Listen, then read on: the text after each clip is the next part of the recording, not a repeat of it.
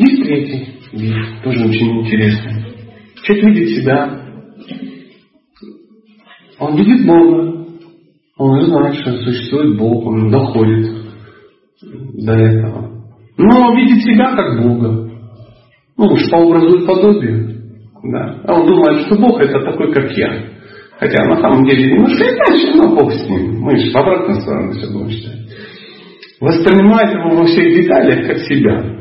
То есть если мир древний, значит Бог старый. Ну, приблизительно так. Знаете, греки очень это любили. Они обычно Бога рисовали таким, ну, такой здоровый мужик, ну, уже такой немножко, ну, потерял немножко форму, да, там еще, да, да, такой седой, с лысиной, в морщинах, такой изящно стареющий грек. Да. И Бог существует, если он старый, значит у него и качество старого человека. А мы ж на себя смотрим, мы же все не любим со стариками общаться.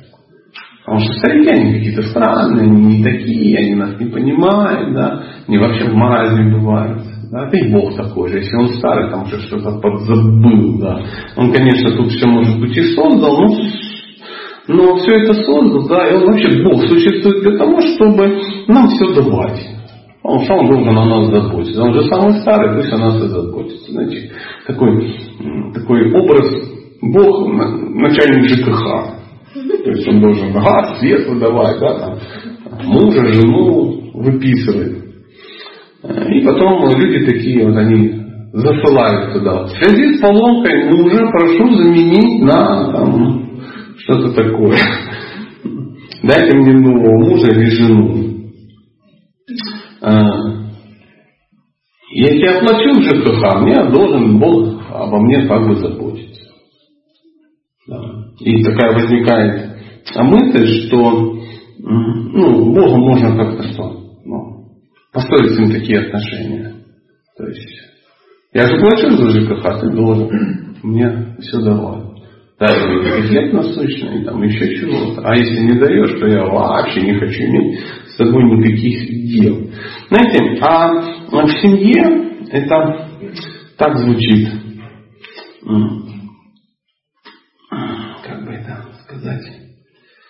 В семье люди э, вот с таким умонастроением, они начинают манипулировать просто друг другом с помощью чего, как вы?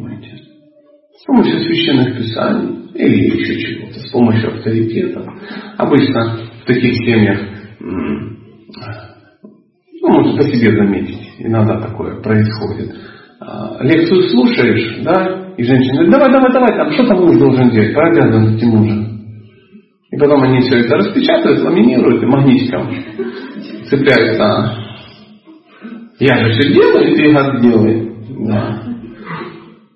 А, это брак, когда человек предъявляет близкому человеку претензии на основании того, что он как бы все правильно делает.